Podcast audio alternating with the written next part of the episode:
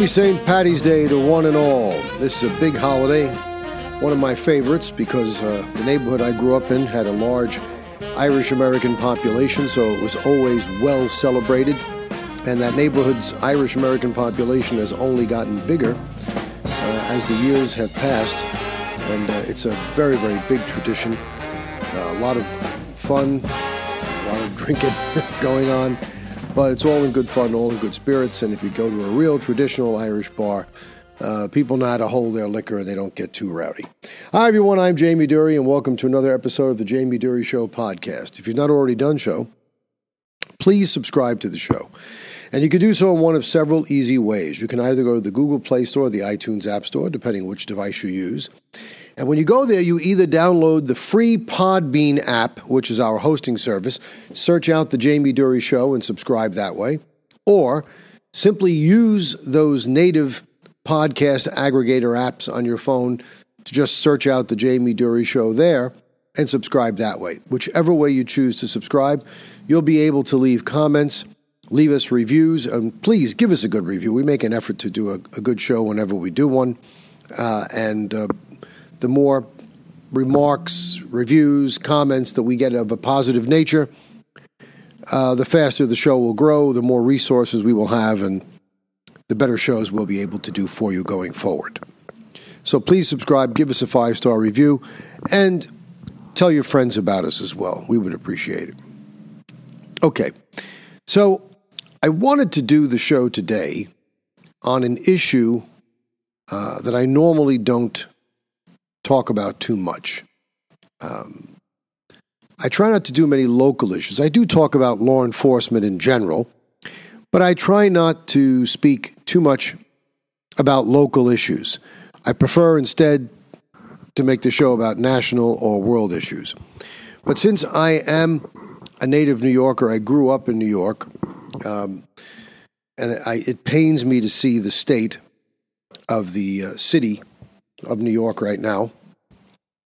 It really does. But the New York City Police Department was at one time viewed as the finest law enforcement organization probably in the country, easily surpassing the FBI. In fact, when the FBI started to want to become more of a serious law enforcement organization and they were putting together their manuals for training in the FBI Academy, they took 85% of what they had there from the NYPD's manual or the LAPD's manual, because those were the two biggest uh, law enforcement agencies at, agencies at the time.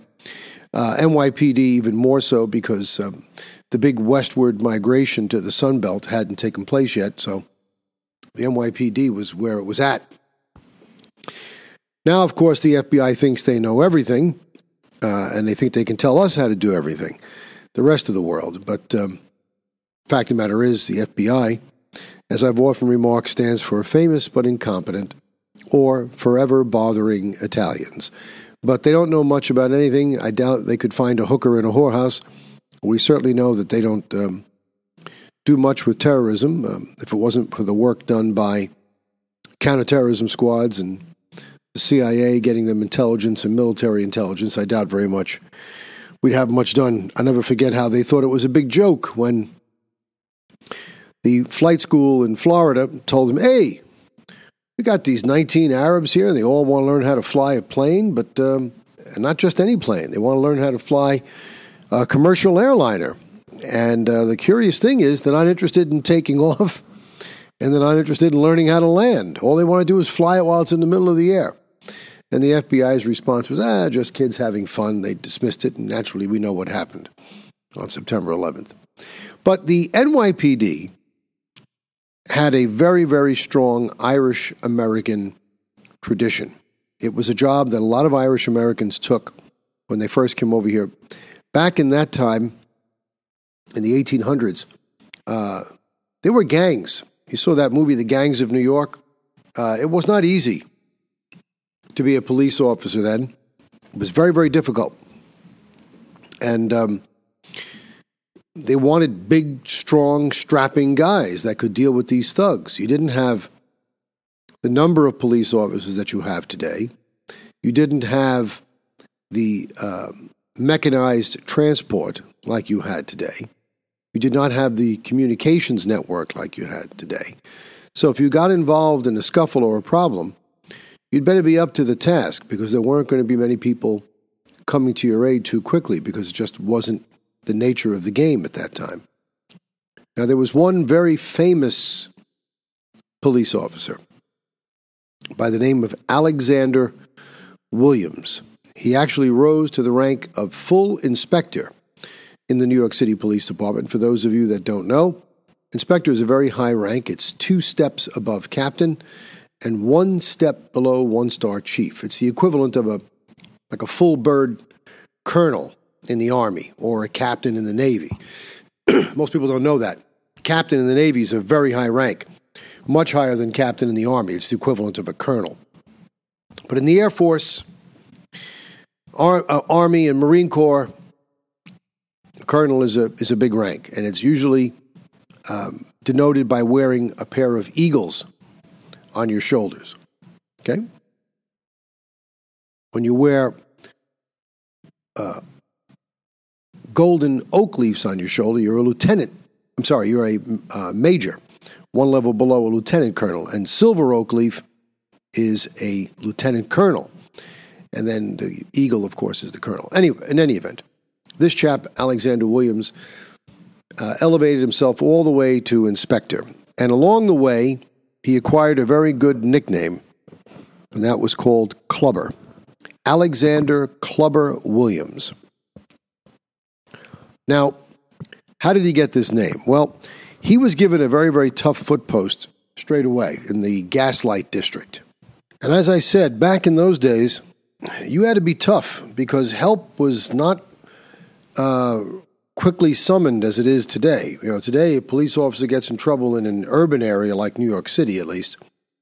Uh, things can happen pretty quickly, but generally speaking, they can get other police officers there in uh, uh, short order because there's a lot of cops working at any one time. We have mechanization, cars, motorcycles, they can get there quick and better communications. That wasn't the case then. In fact, one of the things the old time cops used to do in New York City, since there was such a proliferation of foot patrolmen then, which is uh, something you don't see much of anymore, they would take their nightstick and tap it on the sidewalk, and another police officer in the next post might hear it. But don't forget, back then, these clicks on the sidewalk didn't have to overcome the collective noise of hundreds of cars going up and down the street. So it was a different time. So he had this post in the Gaslight District, I think on Houston Street, and he promptly picked a fight with three of the toughest guys on the post. And he proceeded to throw one or two of them through a plate glass window and beat the others senseless. And he developed respect on that post. Nobody would dare commit a crime on that post for fear of incurring the wrath of Alexander Clubber Williams. And it's interesting because the criticism that he began to receive as he moved up in ranks and extolled the virtues of these policies um, caused him to be the recipient of a lot of criticism from the public, much in the same way we see criticism today. He eventually became a captain of a precinct, and although the community council, the equivalent of the community council, uh, roundly denounced him for his tactics, he says, I'm going to prove that I'm right by the results.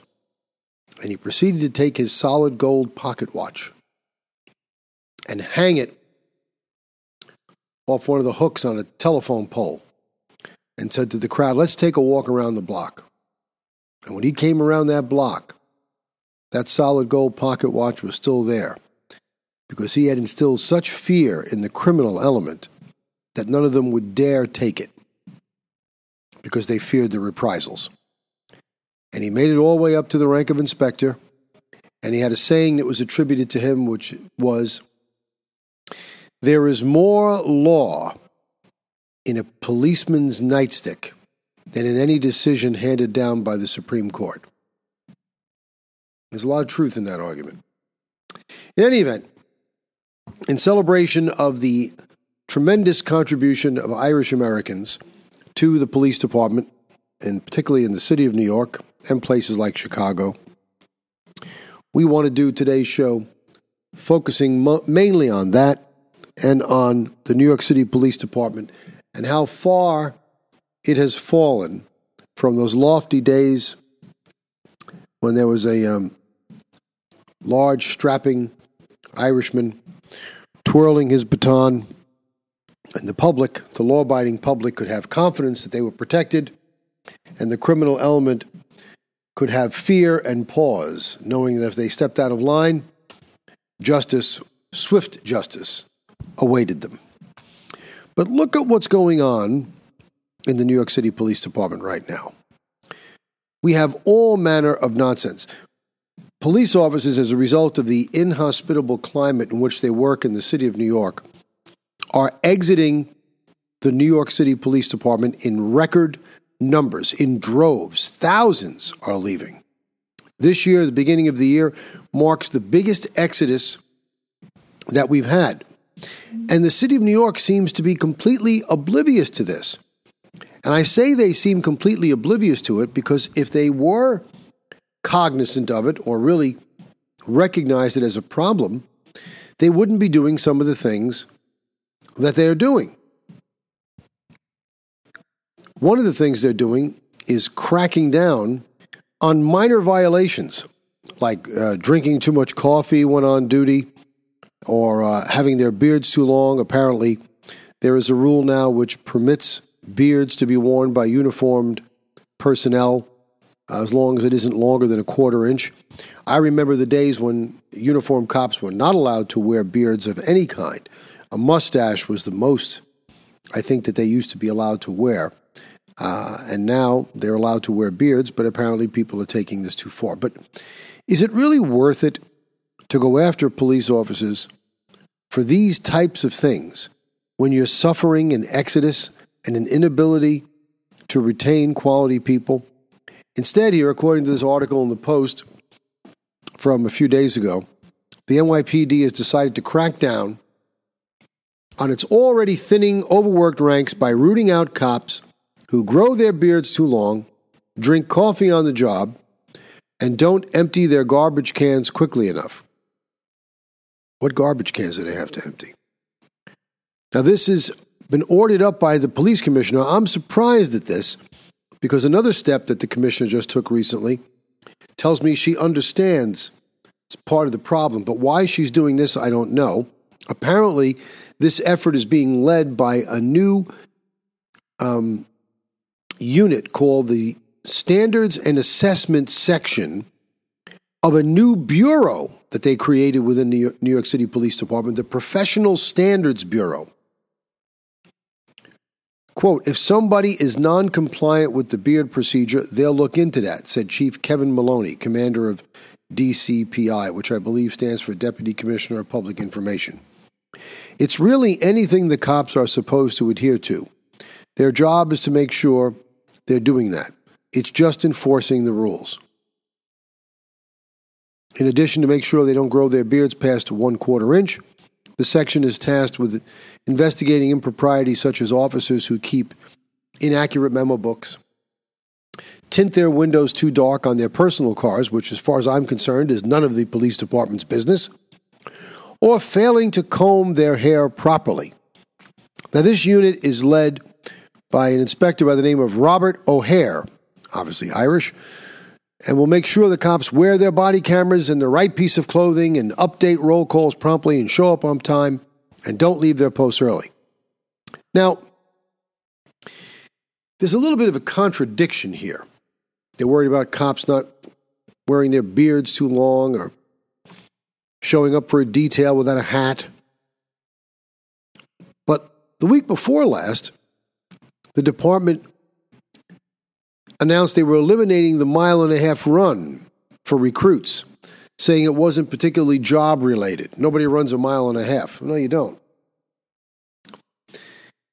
I'm sure they don't run a mile and a half in the course of their enforcement activity. But it's still a standard to assess a necessary level of fitness. Because it seems to me that if you can't run a mile and a half wearing a t shirt and a pair of gym shorts and sneakers, how are you going to run anywhere when you're wearing a gun belt that probably weighs about upwards of 21 pounds or close to 20 pounds, a gun that weighs several pounds, a vest, bulletproof vest that restricts your breathing, and let's say a heavy coat if it's winter. You can't run a mile and a half stripped down with shorts and a t shirt. You're not going very far dressed with all those traditional accoutrements. And you may need to to save your own life. So that was a very, very valid thing. That they didn't care about. They removed that. So by putting physical fitness on the back burner, we can have cops who look unprofessional, in my opinion, because they're fat slobs. I don't think anybody's going around from the um, standards and assessment section from the Professional Standards Bureau giving people rips for being fat slobs. But God forbid that quarter inch beard is three eighths of an inch and you're on the carpet, buddy. You could look like a model otherwise. You could have a six pack. You could be ready to do battle. You could be ready to run. You could be ready to fight. You could be ready to rock and roll. But if you got that three eighths inch beard, which is one eighth of an inch over regulation, that's it. You're getting a rip, or as they describe it, a command discipline. But the fat cop, not a problem for him. So they've got their priorities upside down. When you're losing people in droves, you don't go and engage in this type of campaign at this time. All you're doing is lowering morale, and you're going to make it even more difficult to retain people, and the exodus is going to increase. But it gets still better. The illustrious mayor of New York City, the former police captain Eric Adams, underqualified, in over his head. He's now hawking an age old argument which people have tried to foist on the New York City Police Department and other agencies within the city for years. He said it makes no sense that cops aren't required to live in New York City. Really? See, now when, when a person makes an asinine statement like this, this just reveals them to be what they are uneducated, dumb, and in over their head. Mayor Eric Adams said Monday that it, quote, makes no sense that the nearly 35,000 uniformed police officers aren't required to live in the Big Apple. I want you here in this city. I want you to go to the cleaners. I want you to go to the churches, to the supermarket. Your children should be in our schools. We shouldn't have 30 something percent of officers residing out of New York City. And even at that, Mayor Adams doesn't understand the numbers because it's something more like 48% are outside the city. It's closer to 50% outside and 50% living inside the city. You see, he goes on to say there's no such thing as being off duty. So technically, if you see a crime and you don't take action as a police officer, you could be held accountable for that. So, why are we using our tax dollars to pay for an officer to be out here for eight hours, and then 16 hours he's going to be he's going to go to one of our five neighboring counties and protecting them? Well, this makes a great deal of ridiculous and stupid assumptions. One, it assumes that police officers are required to take action when they're not working, which is absolutely wrong. They don't want these cops taking action today when they are working let alone taking action when they're not working. All the officer is obliged to do is to report. That is taking action. He doesn't have to go in there with gun blazing. Mm-hmm. Halt, police! Nobody's going to do that today. They don't get backing when they're working on the clock. They're not going to get backing when they're working off the clock. The second stupid assumption is the mayor is assuming that these officers, when they live in the suburbs, are going to play cops and robbers when they're off duty in their suburban neighborhoods. Nothing could be further from the truth. They want a quiet life. They don't mind going to the dry cleaner, but they don't want their children in New York City schools because New York City schools, by and large, are not up to the mark. And they teach a lot of nonsense in New York City schools. But there's a bigger reason why cops aren't living in New York City. It's because they can't afford it any neighborhood worth living in or able to be lived in in New York is extremely expensive. I'll give you an example. I live in Manhattan. I live in what's considered a very, very desirable area of Midtown. If you were to buy even a one bedroom apartment in the co op building where I am, and a one bedroom apartment is not big enough for a family, but it may be big enough for a cop starting out as a bachelor or a husband and wife. A one bedroom co op is $750,000. Now, how's a New York City cop supposed to afford a $750,000 co op? And then he has the maintenance fees he has to pay. And then if he wants a car to go on vacation, he's got to pay 500 a month to park the car. How's he going to afford all this on a cop's salary? Well, of course, he doesn't have to live in Manhattan. Well, where does he live if he doesn't live in Manhattan? He's going to live in Queens. Still got to buy a house. Still going to be a fortune. Still stuck with New York City schools. And not every place in Queens is able to be lived in. Only certain areas of Brooklyn can be lived in. And on, in fewer areas of the Bronx can be lived in. And they're not cheap. So the economics don't make sense for cops living in the city. However, there could be a uh, ancillary advantage to having cops live in the city that the uh, mayor is not willing to actually vocalize. That is, for all the reasons I just mentioned, you can't afford to live in the desirable areas of the city on a cop salary, which means you can afford to live in the undesirable areas of the city. Well, who lives in the undesirable areas of the city? These are also the same neighborhoods that are ravaged by crime. So you're going to get people. Not everybody lives in a crime ridden area is a bad person. I'll be the first to tell you that. In fact, even in the worst crime ridden neighborhoods in the city of New York, the majority of the people are honest and they're hardworking. So, what this really is, is an attempt to make the department more reflective of the population demographic of New York City. It's trying to make it more of a minority job. And it's becoming that more and more every day. Now, that's all fine and good if you can get quality minority candidates. But from everything we're seeing, we're not getting quality minority candidates. And in fact, the more you restrict the area where people can live, and the more you restrict the area where you recruit from and where the, the uh, tests are given, the more you're going to restrict the pool from which you are drawing and recruiting new applicants to replace the ones who are leaving.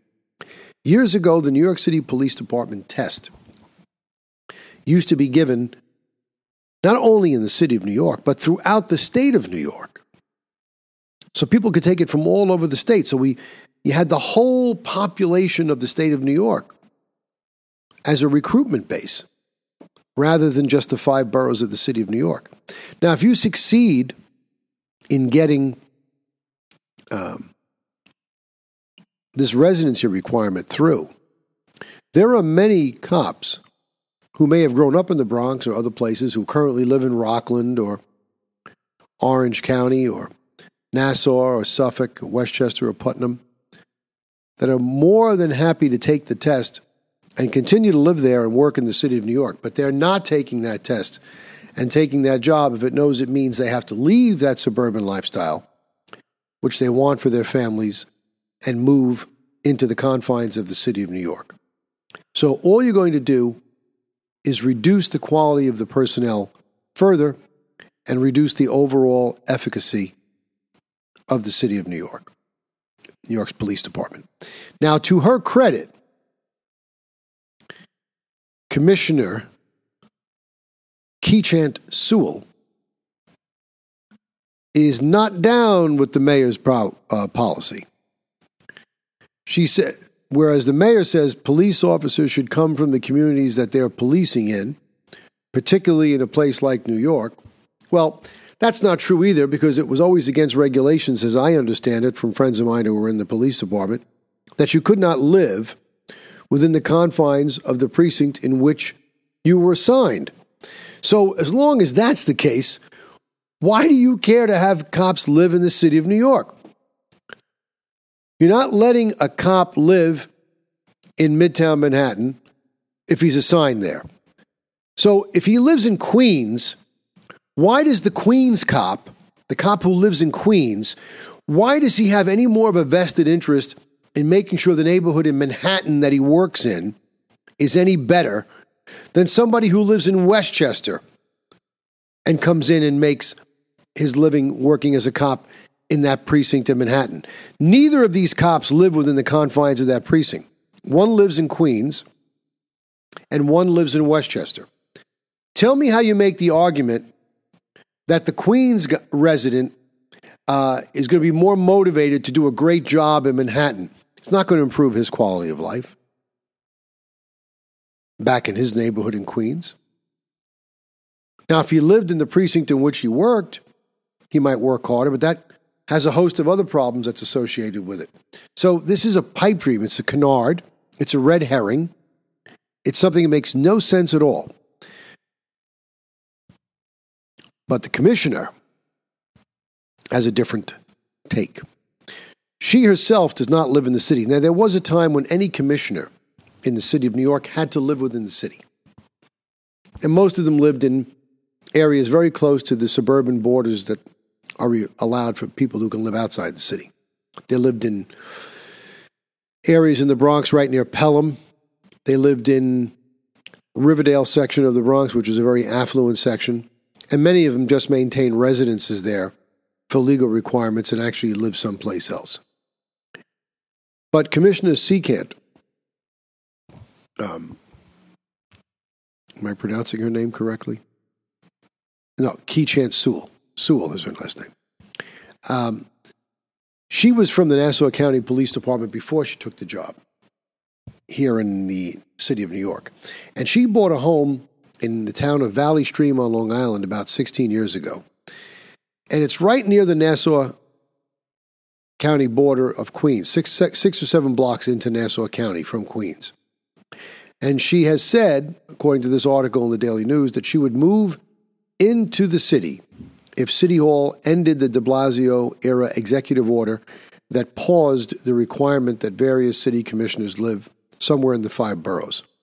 But she also admits, despite the fact that I don't live in the city of New York, I don't get to spend much time at home.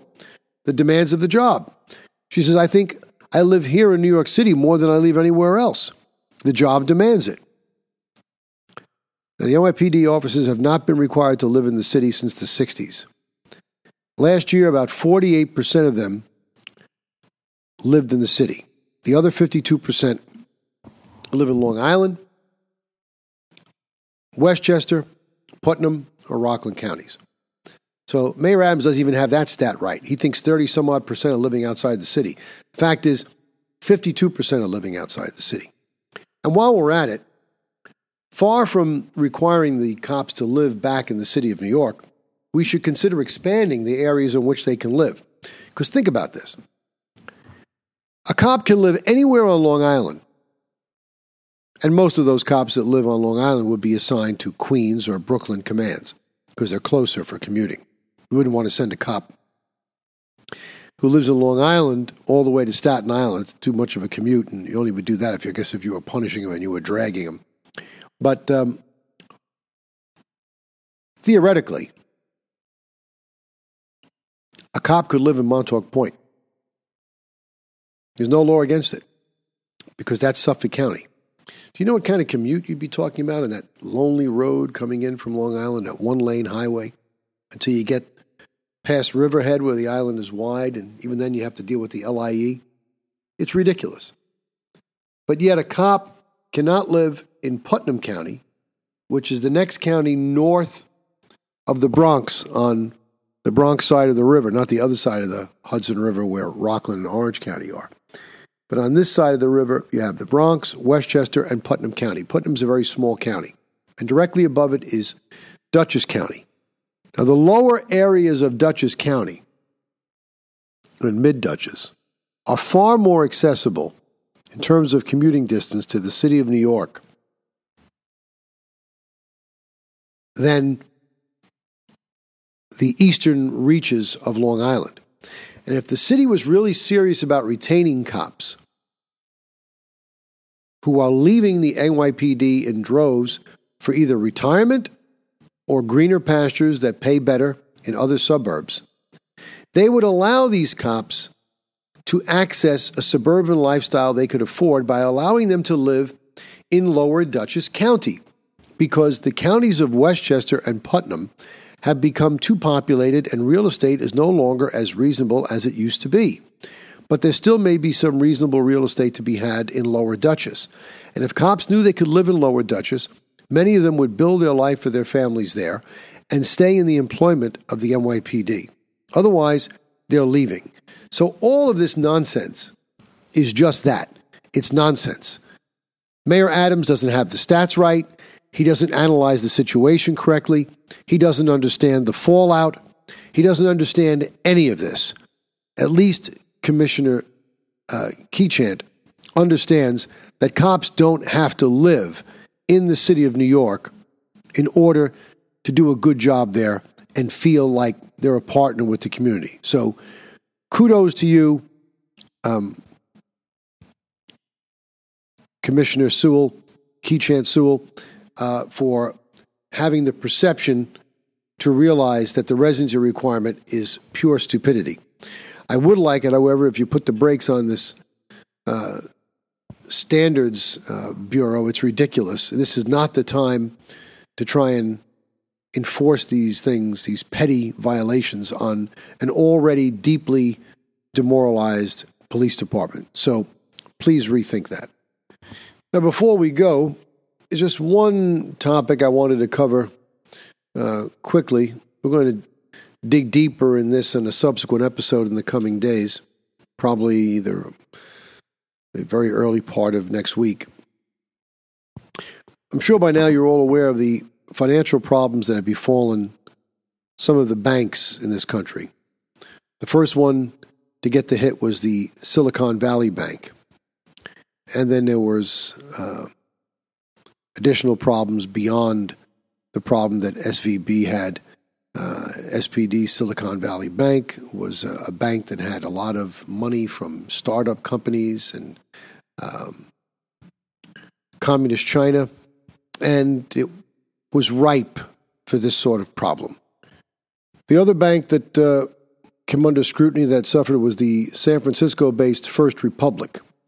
Now, 11 of the biggest banks around the country and the world on Thursday said they would come up with a combined 30 billion to show their confidence in the banks in general, in that bank, uh, First First Republic, and other banks in general. Uh, and that's that's good, but even after the influx of cash, the market is still worrying and it's still falling. Now, here's what I'm really concerned about. Uh, I don't like what the Federal Reserve is planning on doing with the Silicon Valley Bank. Now, the Silicon Valley Bank had a great deal of money that was uninsured. See, people always want to put money in banks. They think, oh, it's safe, it's FDIC insured. Well, not really. Individual accounts are only FDIC insured up to $250,000. Anything beyond that, you're not insured. So if you have $2.5 million in a bank, and the bank goes under, the only thing you get from the federal government is $250,000. The rest, you take the loss, unless you were smart enough to make 10 separate bank accounts at 250,000 each. But if you have it all in one account, it's not going to work. And for all I know, there may be banking regulations obscure, perhaps, that I'm not aware of, that doesn't allow you to have 10 accounts with that kind of money because they might say you're trying to circumvent the law or something. I don't know. But where there's a will, there's a way. Now, the Silicon Valley Bank had an estimated 13.9 billion in uninsured or uncovered foreign deposits. In a March statement, March 11th, Silicon Valley Bank, a joint venture with the state-owned Shanghai Pudong Development Bank, confirmed that its operations were sound. Well, obviously not, because they went belly up in a couple days later. Andon Health, a medical device manufacturer, confirmed in a filing to the Shenzhen Stock Exchange that all of its deposits at SVB can be used in full and have not suffered any losses. BeiGene, one of the largest drug companies in China, announced that it had $175 million in uninsured cash deposits in SVB. Now, look at the players that are involved here that have a great deal of capital that they're all going to lose. What are we supposed to do about that? Well, considering that many of these Chinese companies are actually in bed with the Chinese government and in many effect are shadow owned by the Chinese government, and considering that the Chinese are an adversary of ours and are looking to undermine us at every turn, they're looking to steal our technology at every chance they get, and are generally bent on world domination, we shouldn't give a hoot in hell that they put all their eggs in one basket and got their clock clean. We should let them take the loss. But that's not what Janet Yellen is planning on doing, the Treasury Secretary. There's a rescue package. And the rescue package, part of these extraordinary efforts and measures that the government has taken to help shield uninsured and insured depositors at the Silicon Valley Bank is going to protect not only domestic depositors, but foreign clients as well. And this package is going to be funded in part through special assessments levied on U.S. banks to recoup these losses and make customers whole. Now, what do you think the U.S. banks are going to do when they get these levies and assessments? You think they're just going to say, well, I guess we won't make as much money today. We'll just have to take it on the chin. They're going to pass it on to you with fees, with requirements for higher minimum amounts in a deposit on in a bank account before you don't get charged a monthly maintenance fee. Transfers will cost more. The price of checks will go up. Everything will go up. They'll find a way to get the money back. At the end of the day, the American taxpayer under these plans are going to be responsible for, in part, bailing out the Chinese government. And why the hell should we do that? So much so that Senator James Lankford from Oklahoma, during a finance committee uh, just yesterday, said, Will my banks in Oklahoma pay a special assessment to be able to make Chinese investors whole from Silicon Valley Bank? And Yellen noted that uninsured depositors would be made whole at SVB, adding, I suppose that could include foreign depositors. And she went on to say, I don't believe there's any legal basis to discriminate among uninsured. Really? Really, Secretary Treasury Yellen?